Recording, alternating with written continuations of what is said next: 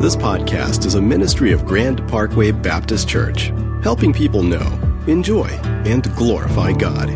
For more information about Grand Parkway, visit grandparkway.org. So I pray now that these people in this room, who, who are all on different places in the journey, some have just begun, some have been going for quite a while, but we're all in different places, and we've all grabbed hold of these different blessings you promise us in different ways. Lord, I pray that today you would bring new light, that you would bring new eyes, new ears to help us see and taste that you are good in your word. I pray for myself now.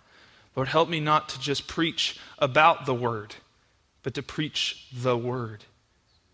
May the words of my mouth and the meditations of my heart be pleasing in your sight. I, I pray this in Jesus' name. Amen.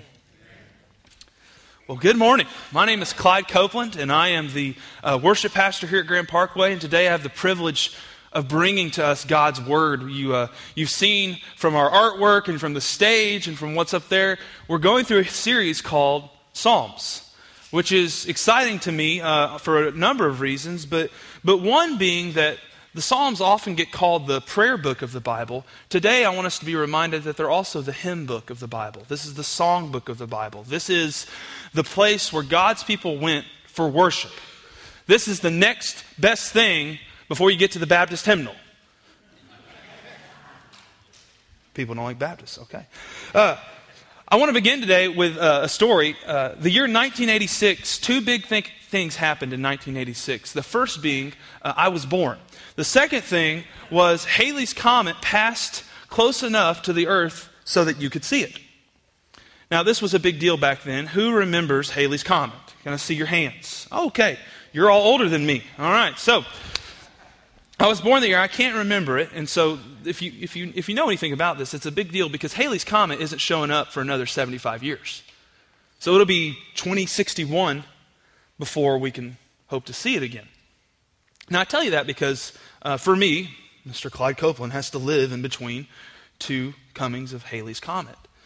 Uh, now, that's not exactly what I call a big event, but I do want us to look at some big events in Israel's past. Things like the crossing of the Red Sea, or things like David defeating Goliath, or, or things like the ark being brought back from the Philistines and, and captured and, and brought into Jerusalem, with King David dancing in front of it, or, or the prophet Elijah slaughtering the prophets of Baal and God sending down fire out of heaven. To, these are great, miraculous events we see when we look in Scripture. And I think when we do that, it's easy for us to read these stories and think, man, they had it so good. They could just believe in God and He would show up and do amazing things, and that'd be really easy to believe in a God like that. But if you were to take all the miracles in the Bible and stretch them out over all Israel's history, you might see a miracle every 30 years. So, what do you do in those in between times? How do you deal with the fact that you know there's a God, you know He's the Creator, you know He's selected you? He, he called Abraham, remember? And He said, Of you, Abraham, I'm going to make a mighty nation. So you, you believe these things about God, and yet you're still living in the day to day life where it doesn't seem like there's a lot going on. Well, that's not just us that experiences that, it's the people of Israel too. And how do they deal with it? They wrote songs. They wrote songs, and we have 150 of these songs here in our Bible. So if you have your Bible, and I hope you do, grab one. If you don't, there's one at the end of your pew, and turn to Psalm 92. Psalm 92. And if you uh, get one of those Pew Bibles, I'm on page 498. And if you're new to using a Bible, the, the chapter numbers, you know, the large numbers on the page, and the verse numbers are the small ones. Read with me here Psalm 92, the word of the Lord. It is good to give thanks to the Lord, to sing praises to your name, O Most High, to declare your steadfast love in the morning and your faithfulness by night, to the music of the lute and the harp, to the melody of the lyre. For you, O Lord, have made me glad by your work. At the works of your hands I sing for joy. How great are your works, O Lord! Your thoughts are very deep. The stupid man cannot know, the fool cannot understand this, that though the wicked sprout like grass and all evildoers flourish, they are doomed to destruction forever. But you, O Lord, are on high forever. For behold, your enemies, O Lord. For behold, your enemies shall perish and all evildoers shall be scattered. But you have exalted my horn like that of the wild ox. You have poured over me fresh oil. My eyes have seen the downfall of my enemies. My ears have heard the doom of my evil assailants. Verse 12 The righteous flourish like the palm tree and grow like a cedar in Lebanon. They are planted in the house of the Lord, they flourish in the courts of our God. They still bear fruit in old age, they are ever full of sap and green, to declare that the Lord is upright. He is my rock, and there is no unrighteousness in him. This is the word of God for the people of God. Thanks be to God. Today, there are three things that I want us to see in this psalm. And the first one is that Christians are gathered by God to do three things give thanks, sing praise, and declare truth about God, declare the word of God. Now, is that the only three things? Not at all. But these three things should definitely be present in our gatherings. Now, when I say give thanks, there are lots of things we give thanks to, together for today. We give thanks for our salvation. We give thanks for the resurrection. We give thanks for our pasts, our own history. I mean, you know those moments in your life where God has shown up and rescued you in a very particular, special way. But more than just the list of individual things of thankfulness, we're, we're to be called to an attitude of thankfulness. We're, we're called to be people that are known for our gratitude. I mean, men, this is us all the time. We struggle with this because we got to have the latest new toy. You know, we, we, we, we get that extra uh, bit from the tax break or we get that bonus and, and it becomes, oh, what, well, let's see here. I, I, I, the 2015s look pretty nice this year. Uh, and am I knocking on getting new stuff? Not at all. But I got a question for you. Sheryl Crow has this great song called uh, Soak Up the Sun. Love the song, don't like Sheryl Crow so much. But she says in the song, it's not getting what you want, it's wanting what you got. Do you want what you got? Do you want what you got? Not saying it's bad to get new stuff. I like new stuff.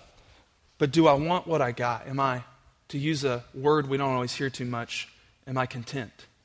It's one thing to be happy. Are you content? Are you, are you known as a person of gratitude? Church, when we gather, we want to be known as people of gratitude in light of the most wonderful thing that could have been done for us salvation, God's big plan, the, the story of the gospel. We give thanks for that when we gather. The second thing we do is we sing praise. We sing praises to his name, O Most High. When, uh, when we do that, what we're doing really is emotionally engaging. Now, that sounds all brainy. We're emotionally engaging ourselves with truth.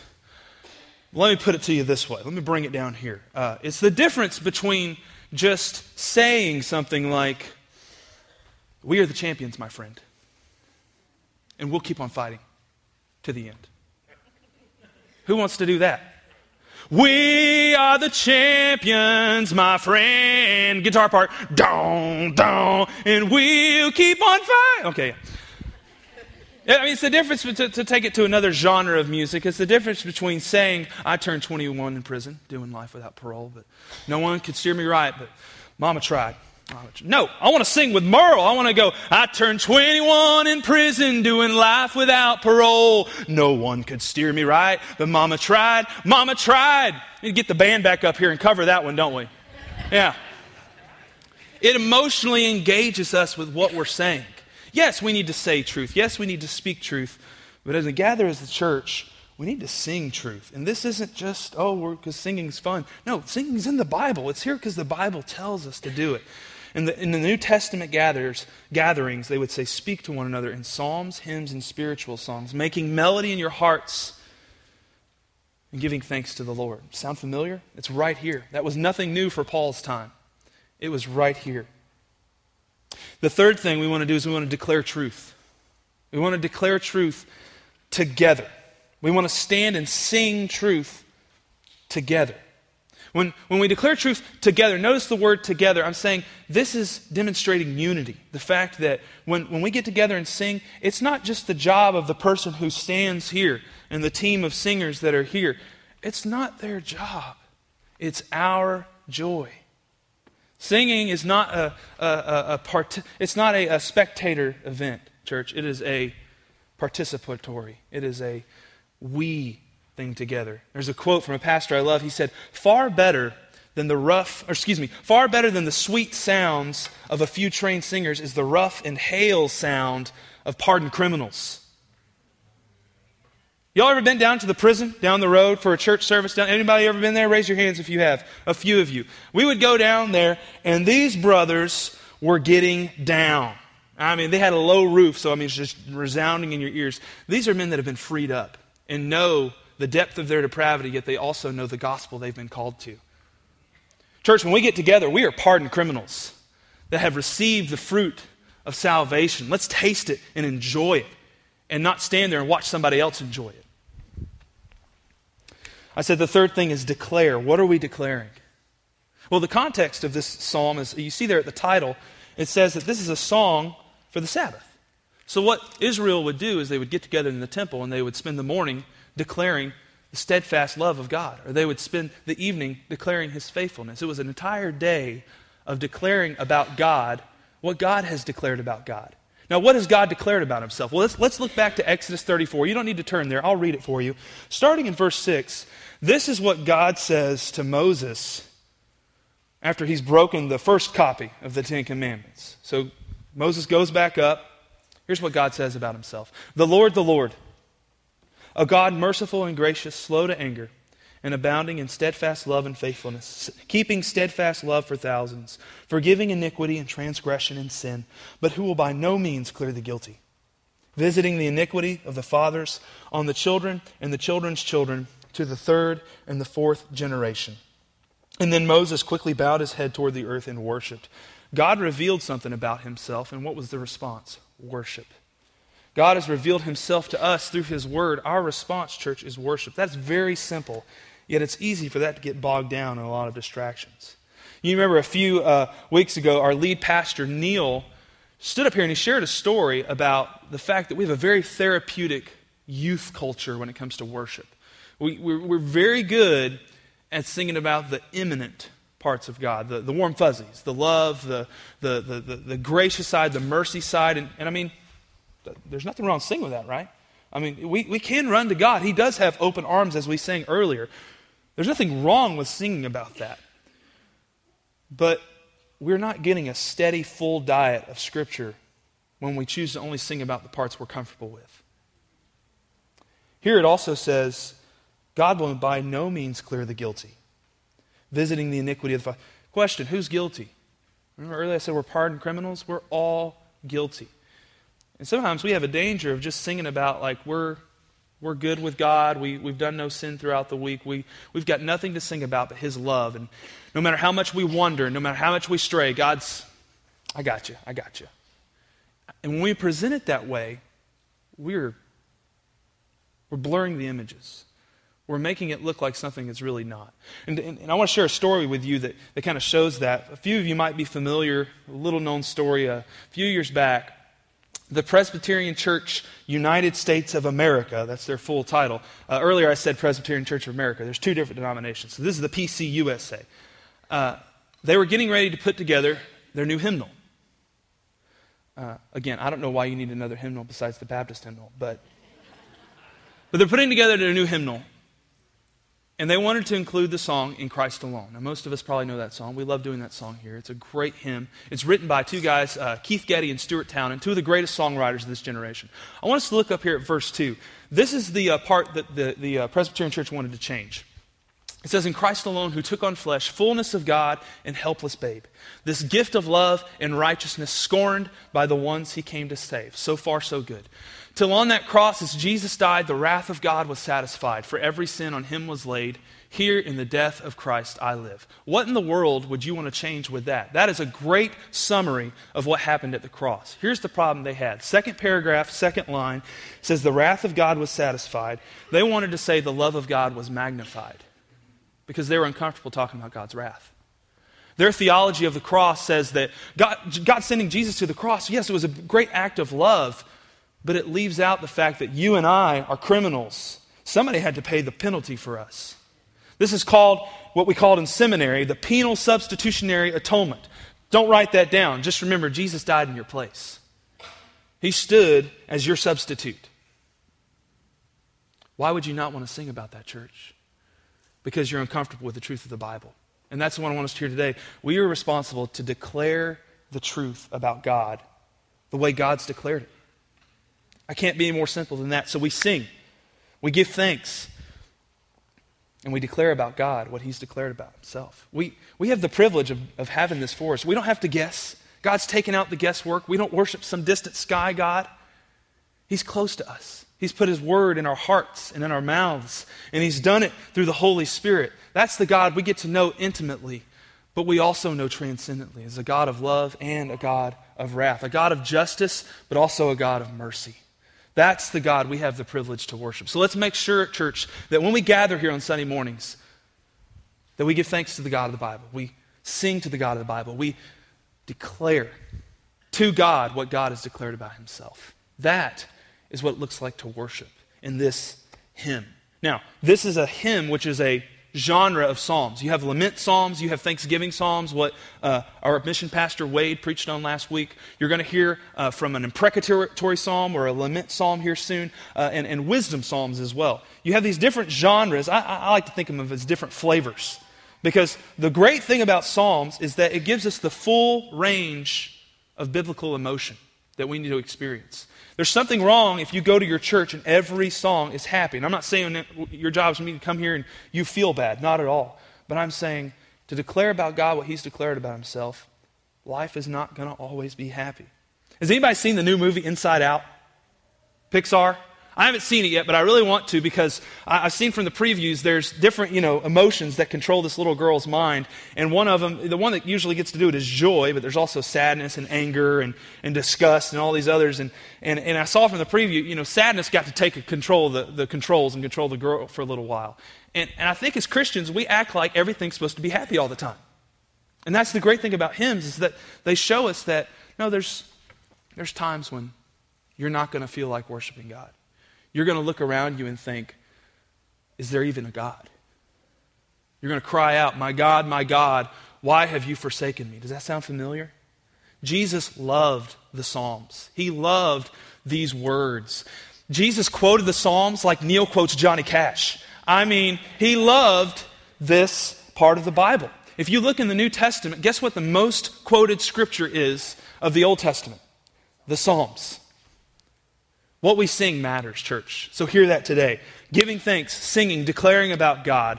That's why we gather on Sunday mornings and, and, and, other times as well. The second thing I want us to get to is learn how to deal with culture shock in two kingdoms. Anybody know what culture shock is? Uh, I learned about this for the first time back in 2009. My wife, Nicole, we've been married for five years now, but before then we were just dating. Uh, she got back from a, a trip overseas that lasted two years. Uh, she was in Central Asia in a third world country. And when she was there, the people uh, had about three choices that day of what they were going to eat usually. It was either tea, it was uh, bread, or it was potatoes. She came back to the U.S., spent a few months at home that summer, and then started her uh, master's degree at Louisiana State University. Go Tigers! We had started dating, and I was living in another part of Louisiana, and we would usually see each other on the weekend. So I came down to Baton Rouge one weekend, and uh, you know, what do you want to do? I don't know. What do you want to do? Well, I got to make up the mind for us. So I said, well, why don't we go to uh, tailgate uh, for LSU? Culture shock. go in the dictionary, look up LSU tailgate, and you will see culture shock. Now, so we went, and it was it was just overwhelming for her. I mean, there's no other way to put it. You, you've been in a country where you see the struggle that people have living in a third world country, and you go back to, to seeing all that affluence, all that abundance. And am I knocking that? No. I think we could go to a tailgate after this and we would be fine. Anybody with me? Okay, I need some jambalaya. So let's go to an LSU tailgate. No. What, what, what, what was the deal with that? Well, it's a jolt to your system. It's going from one thing and realizing, okay, this is true, this is reality here, and then coming to another place, this is true, this is reality here, and there's a not very pretty collision that just happens in your heart. My wife was, she wasn't my wife yet. She was so upset she wanted to break up with me that weekend. And I hadn't even done anything. I was like, blame LSU. It's not my fault.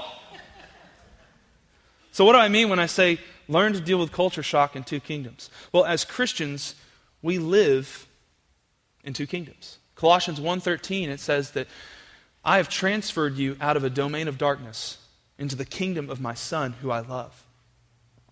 So we're out of the kingdom, but yet we're still in it. As, as people, we are still here. We're living, we're breathing, we're flesh and blood, fallen flesh and blood. And we live with conflicting truths, like the fact that, well, Jesus came, He died for our sins on the cross so that we could know Him, so we could have a relationship with God. And yet, well, I live by faith and not by sight. So, in spite of the fact that I have to live that way, I have to do a bunch of seeing in the meantime. I have to see things that distract me. I have to do what the psalm writer does right here. Look with me. I want to start at verse 5, picking up where they left off there. How great are your works, O Lord! Your thoughts are very deep. And then notice how the mood shifts here. It kind of goes from up here down to here. The stupid man cannot know. The fool cannot understand this that though the wicked sprout like grass and all evildoers flourish, they are doomed to destruction forever. But you, O Lord, are on high forever. Behold your enemies, O Lord, for behold, your enemies shall perish.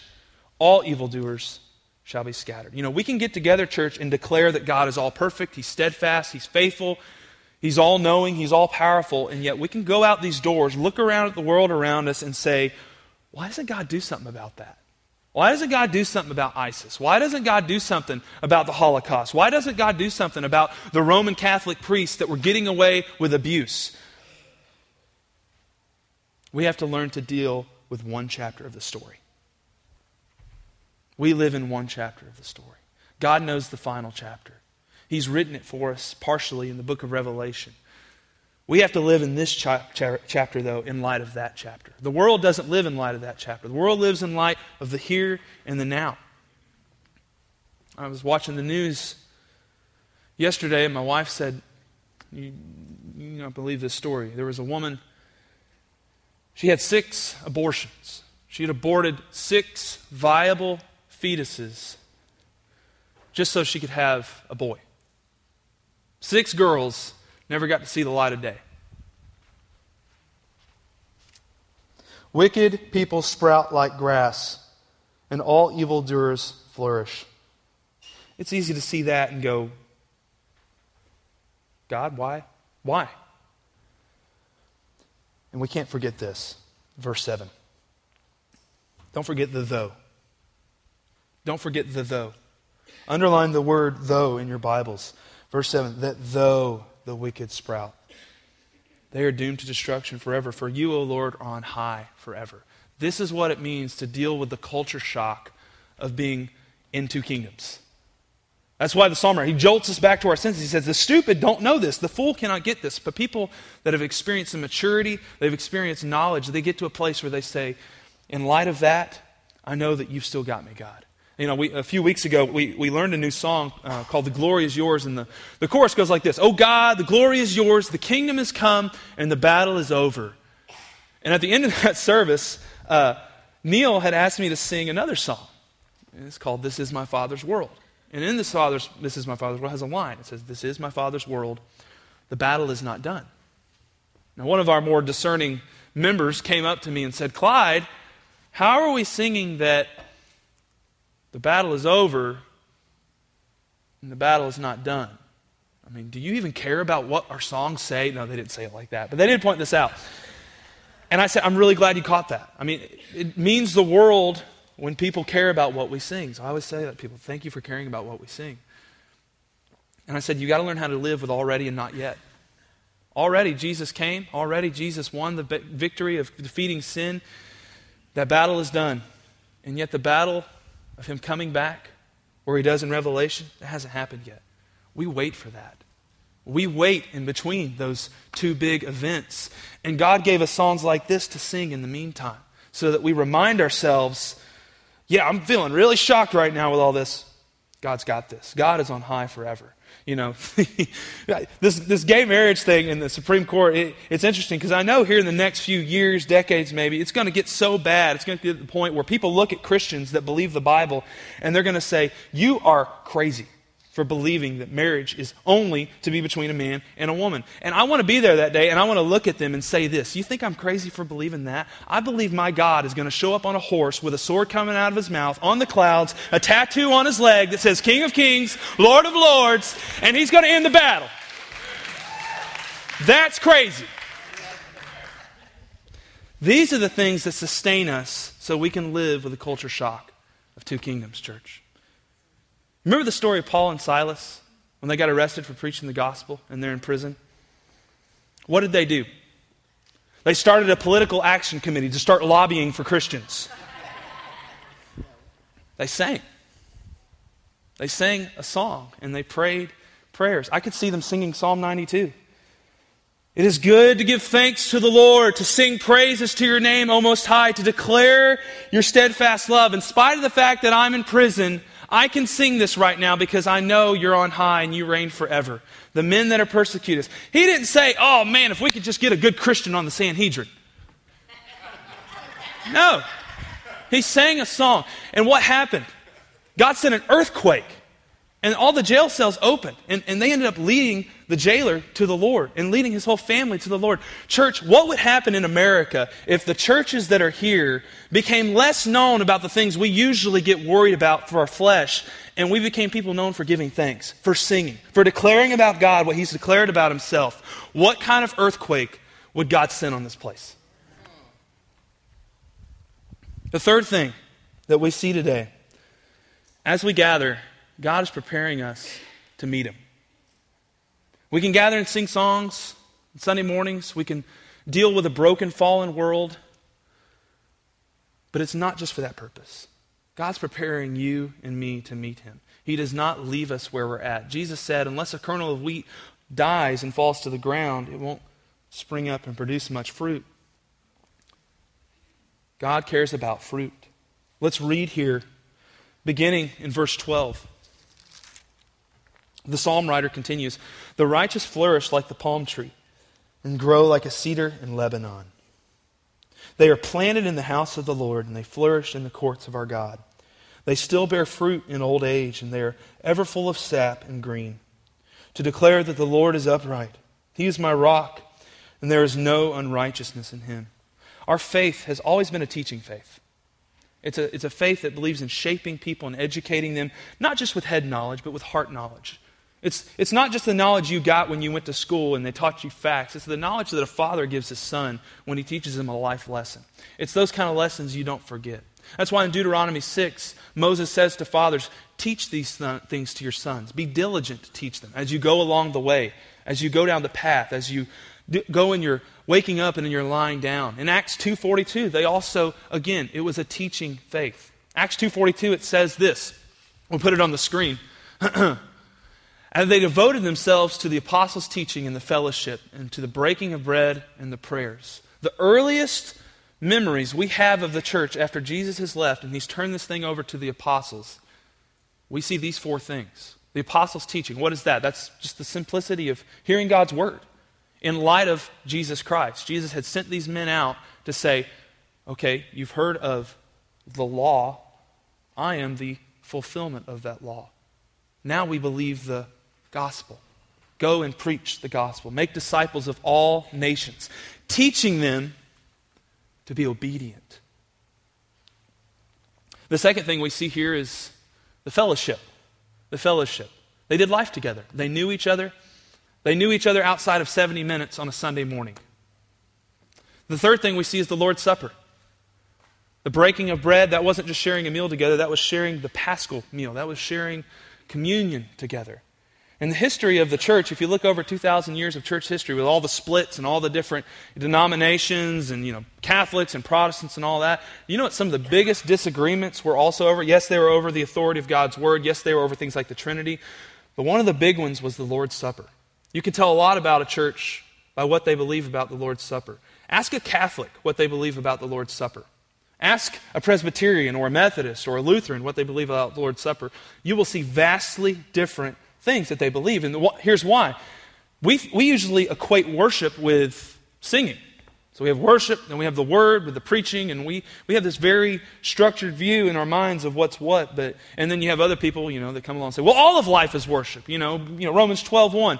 Well, therefore, brethren, in view of God's mercies, let you know, all of life is worship. Let your let your body be a living sacrifice. And, and, and both of those things are true. I'm not saying they're not, but one of the most consequential acts of worship we have is the Lord's Supper.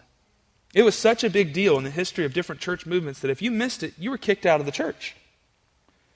Now, I'm not saying we need to start kicking you out when you go to Hill Country over the weekend and miss the Lord's Supper, but I am saying it's a big deal.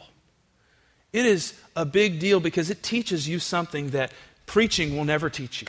It teaches you something that singing songs will never teach you, that praying will never teach you. The Lord's Supper is the tangible reminder that Jesus left for his disciples that this was his body broken for you, this is his blood shed for you. Take it and receive it. It's the only act of worship that we get to do structured in the Bible that involves taste and smell. Isn't our God creative? He doesn't just leave us to do the same old boring things. And then the last thing we see here is the prayers. They were a people of prayer. Let me encourage you when we have moments in here to pray, whether it's we have missionaries, you'll see here up on the stage, we've got cards for missionaries going to Costa Rica this week. we have moments like that to pray for them. Pray for them. Be known as a people of prayer this morning as we gather and we pray here shortly, but, but also be known as prayerful this week as, as we go to Costa Rica. These four things. How are you doing? Where do you struggle? Fathers, are, are you diligent to teach your children these things? Mothers, these are how we prepare to meet our God. I want to read a quote for you. And it's out of a book, and the guy's not a Christian, so don't take this as this. I have my giant Bible today. Take this as a man's opinion. It says this We live in a self expressive culture. We tend to trust the impulses inside the self and distrust the forces outside the self that seek to push down those impulses. Later, he also says this You can't rely just on self control, habit, work, and self denial to build character. Your reason and your will are simply too weak to defeat your desires all the time. Individuals are strong, but they're not self sufficient. To defeat sin, you need help from the outside. David Brooks wrote this book called The Road to Character. And he's not a Christian. He believes things that are totally contrary to the truth. Uh, but he's onto something here.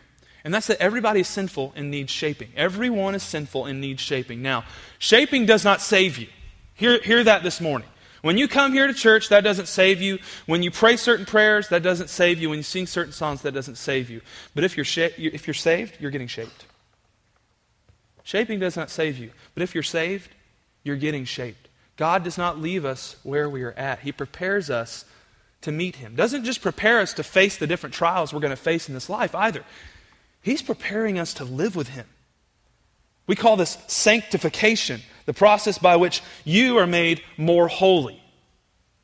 Some days are good, some days are not good. Some days are just like fine sandpaper, where it, it, it's pretty smooth and it doesn't hurt so much. Some days are like coarse sandpaper, it's going to knock off a little bit. Some days he breaks out the chisel. That needs to fall off and die. And why do I say that? Because as this guy pointed out in his quote, we live in a self expressive culture that says, I just need to be wild and free and authentic. You know, go to a high school graduation commencement. What are you going to hear? Follow your own inner compass. Be true to yourself. Follow your dreams. Don't let the world get you down. Now, am I saying all that's wrong? No. But I'm saying that the, the, the culture that we live in tends to say that outfly, outside influence is bad. You don't need to be humble, you need to be true to yourself. I want to share a story of a life who, who kind of went the other way. Most of us know that President Dwight Eisenhower, before he was president, he was general, right? World War II, big name. But before he was General Dwight Eisenhower, he was Lieutenant Colonel Eisenhower for 20 years, the same rank in the military. Graduated from West Point around the time World War I was wrapping up, and he spent 20 years in the next rank in the military. He was the same age, or excuse me, he's the same rank when he was 28 as he was when he was 48. Can you imagine being almost 50 and be doing the same level, the same pay grade, the same job you've been doing when you were in your 20s? Eisenhower did. And the reason was because during World War I, they had all these promotions because people are dying left and right. You got all this going on, and so there was no room for him. When it became time for him to go up, all the ranks were taken. And so Eisenhower had to wait. He had to wait through the 20s. He had to wait through the 30s. He spent time doing other jobs. He was a infantry officer. He had to be a staff officer. He had to be a football coach at one point. All these things, which I'm sure were pride swallowing siege as he watched his peers just go ahead of him in civilian life. At one point, he had to be the personal assistant to Douglas MacArthur. Douglas MacArthur was a little bit different from Eisenhower. He had a quite a energetic personality, one of those charismatic guys. He was so charismatic, he would refer to himself in the third person. Well, General MacArthur thinks you should do this, this, and this. Eisenhower had to learn how to deal with that. He had to deal with people that he could not stand. But during this 20 years of waiting, of being a lieutenant colonel, he became a master of organization. He became a master at understanding people. He knew how to deal with people that some people otherwise just wouldn't deal with, and they would never become who they could be, though, because they were impatient. And as a result, when Eisenhower made it to his 40s and his 50s and his 60s, he became the man, one of the men that led this country to victory in World War II. He became one of the men to lead this country as president. Now, am I saying we all need to be like Eisenhower? Absolutely not. I mean, I think he was a Jehovah's Witness. He wasn't a Christian. Were, he, he's a vastly flawed man, but his life illustrates this principle that sinful human beings have to learn to be people of self control. You have to learn how to practice self conquest. Part of what we do when we gather is you doing that by submitting to the authority of the Word, the authority of your church, the authority of your pastor, hearing things that you don't necessarily want to hear. Nobody likes to come to church and hear that they need to confess sin and that are sinful. I love Wes's word that he had for us earlier before we sang Shine into Our Night. He said, So often, God has His best for us, and yet we think our best is better. We have to be shaped by those truths. We have to sing things like, We are not what we should be. We have not sought what we should seek. God is shaping us, church, when we gather. That's why it says here in verse 12 the righteous flourish like a palm tree. They're planted in the house of the Lord to bear fruit. Question Do you know what kind of trees bear more fruit? Wild trees or cultivated trees? Trees that get pruned. It's prune trees. It's prune trees. As stuff grows, a lot of times you'll have branches stick out that are dead and they're sucking energy and nutrients and soil and, and water away from parts of the branch that could bear more fruit and bear better fruit. God does that to us when we gather. He prunes us, He shapes us so that we head down a path of obedience. That's why Jesus said to His disciples this every branch that does bear fruit, He prunes, that it may bear more fruit. Already you are clean because of the word I have spoken to you. So when we gather, church, we say thank you, we sing, we declare this glorious gospel in a broken world where it looks like evil is winning, but we know the victory. It is with the rock of our salvation. And He is doing this so He can shape us and prepare us to meet Him and live with Him in heaven. So we're called to be trees, not self expressive, wild, authentic trees. Nothing wrong with being authentic, but it's not to be authentic and design a personal Christianity that suits us. It's to be under an authoritative, biblical, formative Christianity where we're like trees that God is shaping to produce more fruit. Jesus said, You are already clean because of the word I have spoken to. But he also said, If a kernel falls to the ground, it dies and bears much fruit. So I want to speak to two people in the room right now. Those of you that have already experienced that death, you've been that seed, you've lived the sinful life on your own but you've met Jesus and now you've been called to be a tree that bears fruit. I want to speak to you, but before I do that, I want to speak to those of you you've never experienced the death. You've never seen that you're a sinner in need of grace. Is today the day that you need to die to yourself by trusting in Christ's death? And for the rest of us, is today the day where I realize there are some things that on me that I need cut off. I need some pruning because there's some things that aren't obedient. There's some things that are preventing me from enjoying God as I should. Uh, lift up your hands like this. Allow me to speak a blessing over you.